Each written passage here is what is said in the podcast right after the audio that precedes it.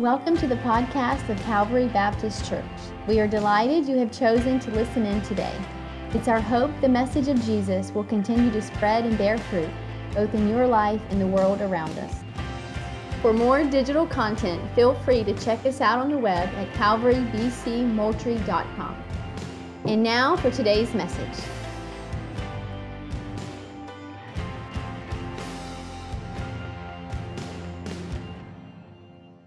Leviticus chapter 23, we're going to read this as we begin, and then we'll find ourselves into the New Testament as we think on the glorious reality that our Savior is risen.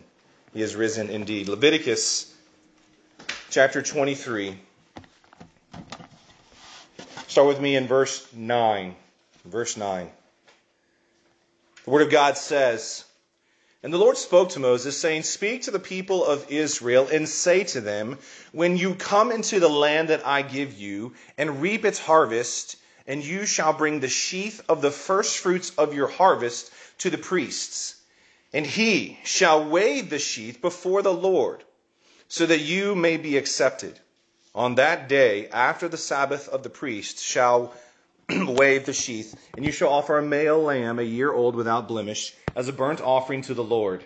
And the grain offering with it shall be two tenths of an ephah of fine flour mixed with oil, a food offering to the Lord with a pleasing aroma, and a drink offering, and it shall be of wine, a fourth of a hin. And you shall eat neither bread nor grain parched or fresh until this day, until you have brought the offering to your God. It is a statute forever throughout your generations in all your dwellings. This is the word of the Lord from Leviticus. Would you pray with me? Oh, Father, we come with great anticipation. Um, Father, we woke this morning with great anticipation. Father, because when we wake, we wake to true life, Father, eternal life. Father, the, the moment, Father, that you breathe life into us as we've sung, Lord, is when our life began. Father, and it's all because of Christ. Father, He has accomplished something we could not. And Father, He has given us His very life. And so, Father, we pray today as we hear your word, as we think about the resurrection, Father, and what it means, and Father, that you have sent Jesus to be the first fruit of the resurrection. I pray you would help us. Help us to hear your word, to heed its truths, Father. I pray that by your word you are cutting and shaping and reforming our thoughts and our hearts and our desires to look more like your Son, Jesus Christ. Father, we ask all these things for your glory, and we ask them in Jesus' name. Amen. Well, it was reported uh, yesterday there have been approximately 108,000 deaths due to the coronavirus outbreak worldwide. There have been just over 20,000 deaths here in the United States as a result of this virus.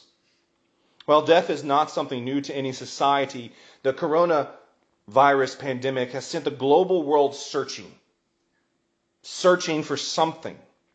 See, death has an interesting way of creating a longing in people's heart for something. And, and I want to argue for this sake that they're actually, they're searching for a guarantee. They're searching for some type of a guarantee, um, whether that be of a, of a healing in that moment or whether it be of a certainty that will come out of this situation. See, we are all searching for guarantee in this life. Sometimes it's just a situation like the coronavirus that brings it to the forefront. See, there's something about guarantees that are enticing to the human heart in a world of uncertainty. Think about it. I think we would act a little differently if we had a few more guarantees in life. We might walk into that business meeting with a little bit more confidence if we were guaranteed that it would go exactly how we thought it would go. Maybe we would, maybe we would be guaranteed to go to that brother or sister and, and have that difficult conversation if we just knew for certain that they would hear us to the end and not get angry. And maybe, maybe we would actually go to Walmart if we were guaranteed nobody else would be there. I don't know. But guarantees change the way we look at life.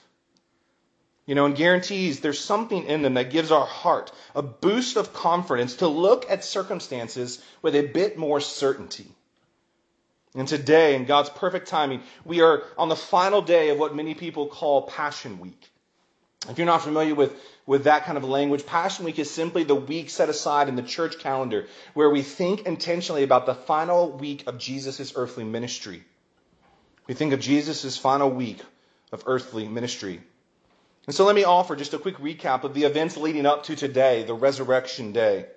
See, the Bible records that Jesus, God Himself, came and took on the form of man, and He lived a life of perfection meaning that there was not one single moment in Jesus' life where he didn't live out of a guarantee, an expectation of, of hope and real obedience unto the Lord. Every thought, every action was perfectly pleasing to God the Father. Yet we also read that he willingly, out of his own desire, died on a sinner's cross. Jesus literally became sin on Good Friday for all who would believe. And, and in doing so, the Father poured out the cup of his wrath due to sin, our sin, on Jesus himself. And Jesus drank it completely. And then after declaring it is finished, the Bible says that he breathed his last and he gave up his spirit. The maker of heaven and earth had died. No more blood pulsed through his body. No more brain waves were going on inside of him. No more breath was causing his chest to rise and to not rise, to rise and to not rise. He was dead. And we read in the scriptures that some of his followers took him down from the cross, prepped him, and then put him into a tomb and sealed it with a great stone. And as David read for us, we, we also realize that the very next day, on Sunday, after he had been in the grave for a whole day, we see that they came to, to anoint his body with ointments out of deep love for him. But they realized something. To their surprise, he was not there. He had risen. The physical body of Jesus had become one with his spirit again. And Jesus proceeded to show himself in multiple ways and in multiple locations to his apostles at multiple times, to many followers, to even, it says in the scriptures, to a group of 500 at one time. See, Jesus was no longer in the tomb. He had risen. He had risen indeed. And this is what we celebrate on Resurrection Sunday, Easter. That Christ is no longer in the grave, that death did not stop him, but that he rose again. And now he calls a people to believe in him, in his finished, complete work. I'm not sure about you, but this is the best news that I've ever heard. This is the greatest guarantee that's ever been offered to me in my entire life. That I, a sinner, can be not only forgiven, but I can be transformed into a new person by the power of the resurrection from the inside out. That then I can spend all of my days and not waste a single moment of it if I'm living for my King and for his kingdom. See, this is the gospel. This is our King. But how does it change the way I think, live, and worship when the echo of death's drum is beating so loudly during this coronavirus pandemic. Maybe you're like me, and, and maybe there's moments where you wonder, I believe Jesus lived, I believe he died and rose again, but man, this is really difficult right now. This is really hard to live out my faith sometimes in the midst of this. I mean, just, just yesterday, I was studying up at the church and, and I stopped to get a Snickers because I was getting a little hangry. And, and in the store, somebody coughed. And I know we laugh at that, but in that moment, I heard the cough, and literally deep inside me, fear began to well up. I began to feel like, oh no, what if I get the coronavirus? And then the second thing happened. Then anger began to well up in me at that person who just coughed and didn't cover their mouth. You see, that's the kind of tension that we daily live in when we don't constantly understand the fullness of the resurrection. And today, as we study the resurrection from God's Word, I pray we see that there is a great guarantee given to all of mankind. And it's the reality that Christ is the firstfruits of the resurrection. Christ is the firstfruits of the resurrection. Flip with me now to 1 Corinthians as we look in the New Testament. 1 Corinthians in chapter 15. And I pray that God shows us the greatest guarantee ever given. The greatest guarantee ever given. This is a letter written by Paul to the church of Corinth, who were battling many uncertainties and many things going on, and as a church will do oftentimes, when they struggle to live out their faith before a present and evil world. And we see here that he's nearing the end of his letter and he's beginning to have conversations with them about the resurrection. But I want to look specifically at the phrases in verses 20 through 23. 1 Corinthians 15, 20 through 23. Look there with me. He says, But in fact, Christ has been raised from the dead. And then he says, the first fruits of those who have fallen asleep. For as by a man came death, and by a man has come also the resurrection of the dead. For as in Adam all die, so also in Christ shall all be made alive. See, one of the things you have to understand about this section of Scripture is that Paul has just finished showing the end result of thinking and living as if the resurrection isn't true. See, the whole build up to the scene in the beginning sections of, of 1 Corinthians, he's talking and he kind of walks out the logic with these people of saying that Christ hasn't been risen. And he says things that if this is true, then, then Christians, then we are the most to be pitied. Look there at verse 19. It says, If in Christ we have no hope, if we have hope in this life only, we are of all people most to be pitied. What's so interesting is that, that, that sometimes I think how we feel as Christians in today. Like everyone else gets to do these type of things and enjoy these type of activities and, and, and sometimes we think, oh, woe is me. Woe is me. But, but because we, we don't realize the guarantee and hope we've been given in and through Jesus Christ. And you know what? This is exactly how I felt multiple times this week. I'm the most to be pitied. I am the most, I feel anger, I feel fear, I feel concern to a level as a follower of Jesus Christ where I feel like I should be pitied because I actually have hope in this. Well, maybe there's no guarantee for tomorrow. But then Paul in verse 20, he immediately flips the script on these guys. He says, okay, if this is true, then your faith is in vain. We're still in our sins. But he says, that's not true. He says, but in fact, Christ has been raised from the dead. And then he uses this language. He calls them the first fruits. The first fruits of those who have fallen asleep. Now, if you're like me, for many years, I had no clue what this idea of first fruits actually meant. I've never heard this term before. And so I want to spend just a little bit of time thinking about the concept of first fruits. See, first fruits is an, is an agricultural term. And it's used when talking about the time of harvest. And I want to use one, the Old Testament festival that we spoke about earlier, and an illustration to help fill out its meaning for us as we dig into this passage. First, let me start with an illustration. Shelly and the girls, they, they've planted a garden in our backyard this year. They, they took the ground and they took their rakes and their hoes and they chopped it up and pulled all the grass out and, and did all this work. And, and then Shelly was sore for about three weeks afterwards out there working in the ground. And what's interesting is she was given some seeds by her uncle, Uncle Don, we call him. And, we actually had some other seeds that we had gotten like last summer at a, Fourth of July parade that we were at with my family. They were giving out seeds. So we had these seeds. You know, the, these seeds, one from her uncle that were really old, and then one that's almost a year old, a pack of seeds. And I, I remember even uh, thinking, and I remember Shelly even saying, Are these seeds any good? And I was like, I, I don't know. So, so why would she say that? Why would she say, are these seeds any good? Is it worth me investing my labor and my time to plant these into the ground if I'm not guaranteed that the seed will actually produce fruit? And I told her the only way to find out if the seed's any good is to plant them. And we'll find out. So she and the girls took those seeds and they planted them in the soil, and, and we're beginning to see the green plants come up out of the ground. But we still don't know if the seeds are any good. Why? Because we will only see if the seed is any good when we see its first fruit. When we see the first vegetable begin to be produced, or that first fruit of the tomato plant coming forth from this seed. So we have to wait several more weeks or months to see if these plants will actually produce crop. And what I want And what I hope you understand from this is that the guarantee in seed producing is the actual harvest. And the only guarantee you have is the moment you see that first fruit come forth from the seed.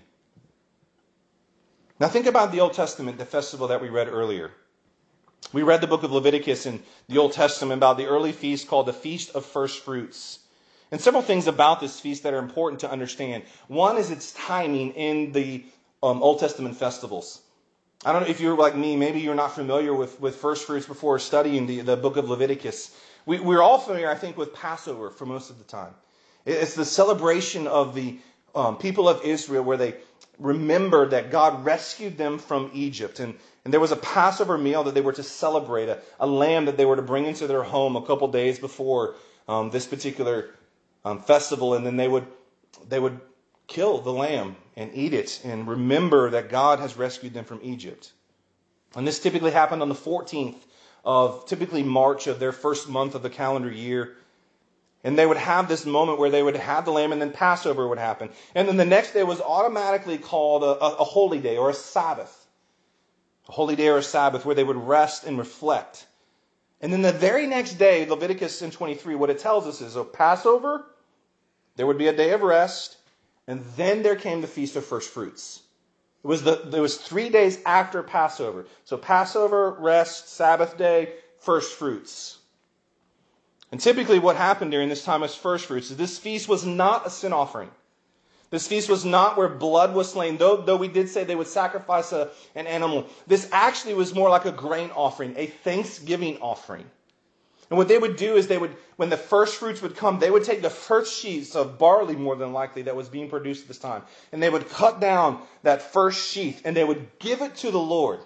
They would give it to the priest, and it says the priest would, they would wave it before the Lord. And this waving it before the Lord was saying, God, you caused this first fruit to happen, and we trust in you that you will bring about the full harvest.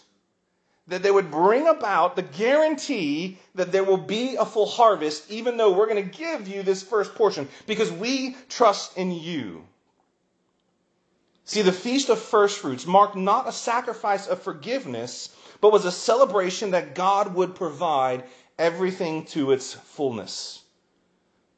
The first portion, which was stood in the place of the whole harvest, knowing that He would provide this full harvest. It was almost like saying, God, you have shown yourself true here in the beginning, and we believe you will show yourself true and faithful to provide the rest of this harvest. The first fruit was a guarantee that God is faithful to keep his promises of the full harvest. Now let's put these two concepts together as we go back into 1 Corinthians and think about this for a moment. A seed's guarantee of being good is only found when we see its first fruit. And the Old Testament laid out a pattern of thanksgiving offered to God at the festival of the first fruits, which came three days after Passover. Now let's think. Jesus died when? On Passover. On Passover, that Friday was Passover, and we saw the pattern established. Then there would be a day of rest, and then the next day would be the festival of what? First fruits. That's the day Jesus cometh from the grave. Jesus' resurrection was on Sunday, the Sunday of first fruits of that year. Jesus is the first fruits of the resurrection. He stood as a representative of the whole harvest of those who would rise in Christ. Jesus was, Jesus is the guarantee that God will bring about the harvest of the resurrection for all who believe in him. Jesus is our first fruit. Brothers and sisters, friends, he is our guarantee that our hope in him is not in vain. He is the boost of confidence to the soul of the wearied believer that I can continue to labor and labor hard for the Lord because nothing I do is in vain because he rose. Therefore I too will rise. He is my guarantee that right now, as I'm preaching to you, I'm not planting seeds in vain.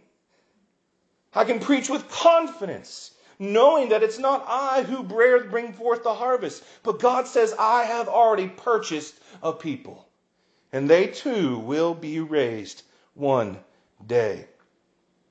Jesus is the guarantee of real hope. Jesus is the guarantee of real joy. Jesus is the guarantee of real full salvation for his people. Not just forgiveness of sins, not just a life of transformed living, but that though death may take me one day, it does not have the final say.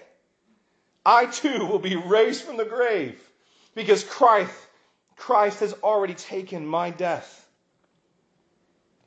The resurrection of Jesus Christ, which we celebrate today and every day, is the fact that the Father vindicated, the Father approved his Son's life and work on the cross. And in the resurrection, he shows us, he, he proves that there is not a single sin offering now that can be offered but Christ. And that there is only one thing we do, and that is by faith we cling to Christ. We say, Lord, forgive me. I've been living my life for myself and I know what I deserve, but I behold Christ. And we trust him. We believe in him. We fall in love with him. He gives us a new life. And I believe, and we believe because the scriptures declare it to be true, that that's when my life begins. I don't have to wait till eternity to begin to experience a foretaste of eternity. See, no longer do I have to offer sins. Now my life is an offering of thanksgiving to the God who has saved me. And this is the call to all of us today. This is the call to all of us every day. Because as surely as the sun rises, Christ rose from the grave. And so we too can bring our life into right understanding that today I walk a resurrected life. We could go to Romans 8 and, and see the beautiful language where Paul says, We are the first fruits of the Spirit. That we, those who are in Christ, are that. And that's the call for all to respond. Maybe you're out there Maybe you've been a part of Calvary for years, or maybe you're listening for the first time. And this is the call of the gospel that we just don't trust in a cross. We trust in the full work of Jesus Christ, his life in my place, his death in my place, and his resurrection is also my resurrection. And I just plead with you that you wouldn't spend your life wasting time living for yourself because that will only lead to your own destruction. But if we believe in Jesus and if we have faith in Him and we turn from our ways and follow Him, He offers us true life. A life that begins with Him. So look there back with that being 1 Corinthians, as we'll just kind of walk through a few of these implications. But I just want us to fill out the fullness of that word. I don't want ever us to read a word like that's so full and rich of meaning like first fruits and just be like, oh, first fruits. No, brothers and sisters, this is a word throughout the Bible that has great implications.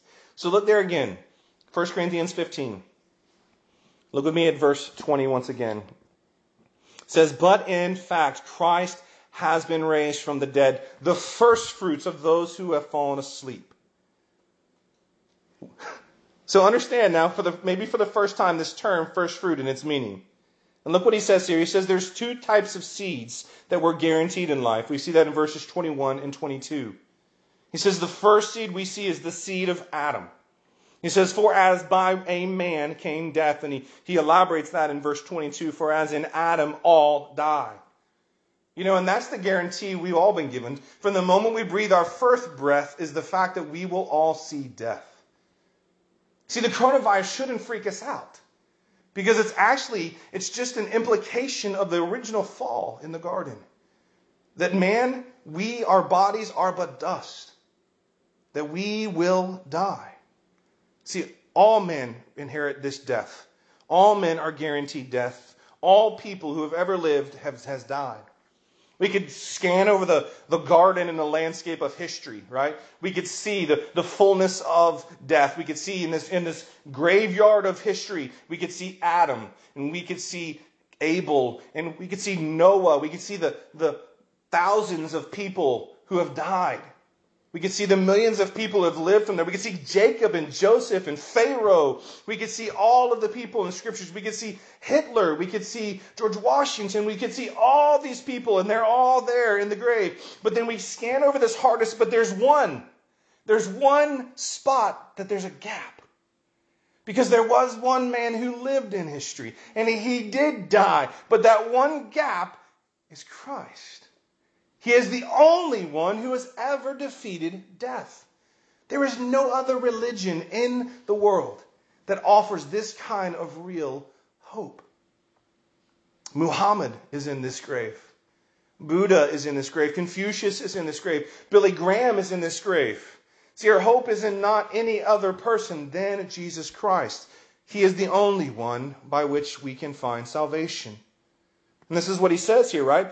For by one man came death, but by another man has come also the resurrection of the dead, that being Christ himself. See, this is the true guarantee that we all have, that we will all face death. And the only way we face death is either in Adam or in Christ. And that's the options I hold before you this morning. That as we remember Christ conquered the grave, your only hope is that you are knit in Christ, that you are unified with Christ. By birth, our physical birth, we are all unified with Adam. We are all part of Adam. We all have inherited death. But you know what? I have a different look on death because I have now been knitted to Christ. And so death does not have sway over my soul. Hebrews tells us that, that he has freed us from the fear of death and this means I live differently. This means I act differently. I don't fret or nor worry nor get consumed about things like the coronavirus. It doesn't freak me out because I am in Christ and my death has already been swallowed whole. He is the first fruit and I am promised to come in the harvest at the end. My death it's almost as if Paul is saying here, Oh, church, do not fall prey to the doubt of not having the guarantee that God will one day do what he's promised to do. For Jesus is the very proof, the validation, the guarantee that we all will be raised in Christ. Remember my struggle in the store just a few days ago? With fear and anger when I heard that man cough. And maybe you right now are struggling with the same types of doubt and internal debate of whether you really can handle this coronavirus, whether you can really understand what's going on. Well, I want us to look at something because, because Paul continues in this chapter building out so much more implications. He builds out so many more. He, he talks about when the imperishable will put on um, when the perishable will put on imperishable, when the immortal will put on mortality, or immortal, mortality will put on mortality. And I would encourage you, read that over, the, over your meal together. Finish this chapter. Finish reading from 24 down to the end here. But I want to zoom very quickly to the end. So Paul builds this glorious theology of the resurrection that we can have a guarantee that we are in Christ, we will be raised again. And so he builds out to 58. And I want us to look because these are some powerful implications for us right now for how we can live during a coronavirus epidemic like now. But not only this, but when it's gone, that we continue to walk with this same type of hope and assurance and guarantee. Look there with me at verse 58. He says, Therefore, my beloved brothers, be steadfast, immovable, always abounding in the work of the Lord knowing that in the Lord your labor is never in vain. So we see here, Paul, he calls these people not just to believe and trust in Jesus as their first fruit, that he is the one who is their representative of their, their life, their death, and their resurrection. But he calls them to be steadfast, immovable, and listen, he says this is at the flow, this is at the end of his logical argument of the resurrection. It is not merely the cross that gives us hope, it is the fact that he conquered the grave. This is the hope, this is the living hope of the believer, the resurrected king. That is what makes us unshakable. That is what makes us unmovable in a world of chaos and uncertainty. I don't have to look around to find my certainty, for my certainty is Christ's body that is no longer in the grave, but it is resurrected. He's where I find my confidence. He's my settled assurance of my soul. And that's what I had to preach to myself in the store when I began to feel fear and doubt and even anger towards this person because they weren't thinking of me when they coughed. I had to settle my heart on the reality that I don't have to fear in this moment, that I don't have to build up in anger and lash out maybe at this person, but instead I had the settled confidence that I could love my neighbor well. And it was because of the guarantee of the resurrection the settled confidence in Christ because he is resurrected, it doesn't lead to merely joy. It doesn't lead to merely peace, but actually it leads to a particular way of living. You see, when we think of the resurrection, sometimes our quick our mind quickly runs to just eternity. And, and, Paul builds out some arguments for that, that, that, that there is an order that will happen, and we can rejoice that he rose and we too will rise in Christ. But he says at the end of this argument, look at 58 again. He says, therefore, he says, so based on all this doctrine, all this truth, all this reality of the fact that Christ rose from the grave, he says, live now differently. Brothers and sisters, Friends, it is the resurrection that empowers God's people to live no longer for themselves, but for Him. This is what Paul says. It is the power of the resurrection at work in us. And the first thing we have to do is we have to be steadfast, immovable. Our hearts have to be assured and certain that He will do exactly what He said He will do. Well, how do I know, Josh? How do I know he will do it? Jesus rose. It is the validation that all that he said, I will bring to completion. All the promises of God are found, yes, in Christ, Paul says in 2 Corinthians. But look what he says here. He says, but always abounding in what? The work of the Lord. For so much of my life, I wasted it. Literally wasted it. You know, like I was, I mean, and that, many people would say my life was a really good life being brought up. I had wonderful parents. I worked pretty hard in school. I worked really hard at sports. I mean, there's still records I hold in the county that I went and played soccer in. Some of them I'm not proud of, but some of them I am very proud of. But you know what? That was all in vain. Uh, you know, because that one day will never carry on. That one day will never move forward because that was not done for the Lord. Now, if I trusted in the Lord in those moments, that those things could have been. But the motivation of my heart in that moment was not to honor God. It was to bring accolade and rejoicing to Josh's name. And what he's saying here now, but the moment the Lord gave me new life, I've labored now for him. And you know what I've done? I've done the normal things of life. I got married. I've had children. And you know what I'm doing with those children? I'm laboring hard to raise them up in Christ, to teach them the goodness of who He is and what He's done. And when I labor in this way, there's two types of parenting, right? There's parenting where there'll be prestige in the world, and there's parenting where they fall in with Christ and they follow Him all the days. And only one of them, the Bible says, is not in vain. And it's when you labor for the Lord because of the power of the resurrection. And there are a lot of things that you and I, we can waste our time on. And this has been one of the gifts to us during this season of the coronavirus, is we have been able to stop and think of how much time wasting we've done. From wicked things like lying to cover my pride or hating my neighbor because they don't keep up their yard, but even to be consumed by fear or doubt or simply wasting a day watching things that don't matter. Instead, Paul challenges the church in Corinth. He says, based on this truth that Christ is the first fruits, he says, let this build up in you a fervor to labor for the Lord. Because when you proclaim Christ, when you announce Christ, when you live for Christ, there is not one drop of sweat like coming off of my face right now. There's not one second of your day that is wasted when you're laboring in the power of the resurrection. Not one. That's the life I want to live. That's the life that God calls all of us to. And this is the life that you and I have been empowered to live because of Christ. A life worth living is a life spent for our King and His kingdom. Mom, dads, when you labor to raise your kids in the Lord, it's never in vain. Church members, when you labor to care for each other, it's never in vain. When we spend our days leveraging our resources, announcing Jesus to our neighbor in our workplace, not one single moment is in vain.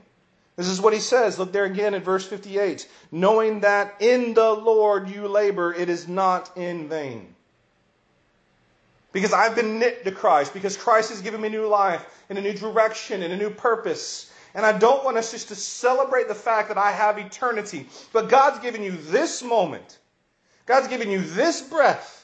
God's given you how many ever days you have left to live for Him. And what builds the, uh, the heart and the desire is to think on the resurrection that I cannot waste my ounce of energy living for Jesus. Because it is never in vain. So, how? How do I get my heart and my mind to believe this? And brothers and sisters, it's not by looking at the things of this world that are all around us. I'm not saying it's bad not to be aware of the circumstances and what's going on. But I am saying that, and I'm trying to implore you and to plead with you to spend time setting your mind on Christ and his resurrection. Because our King, he rose from the grave. And the Bible says he is our first fruit. He is God's vindication that what He's accomplished, He will bring to completion.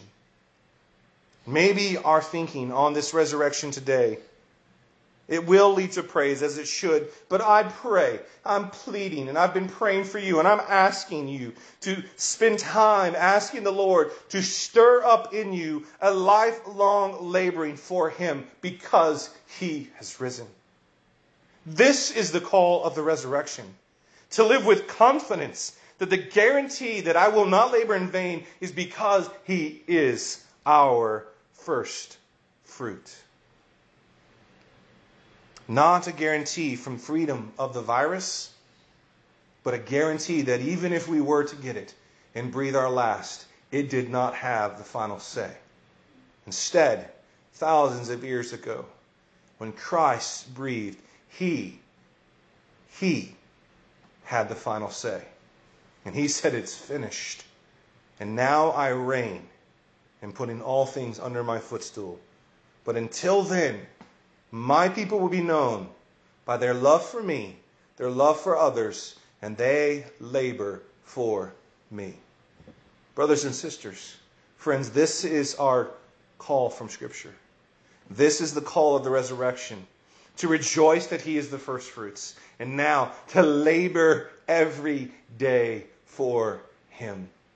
And not one moment will be wasted if we do so. Would you pray with me? Thanks for listening in to today's message.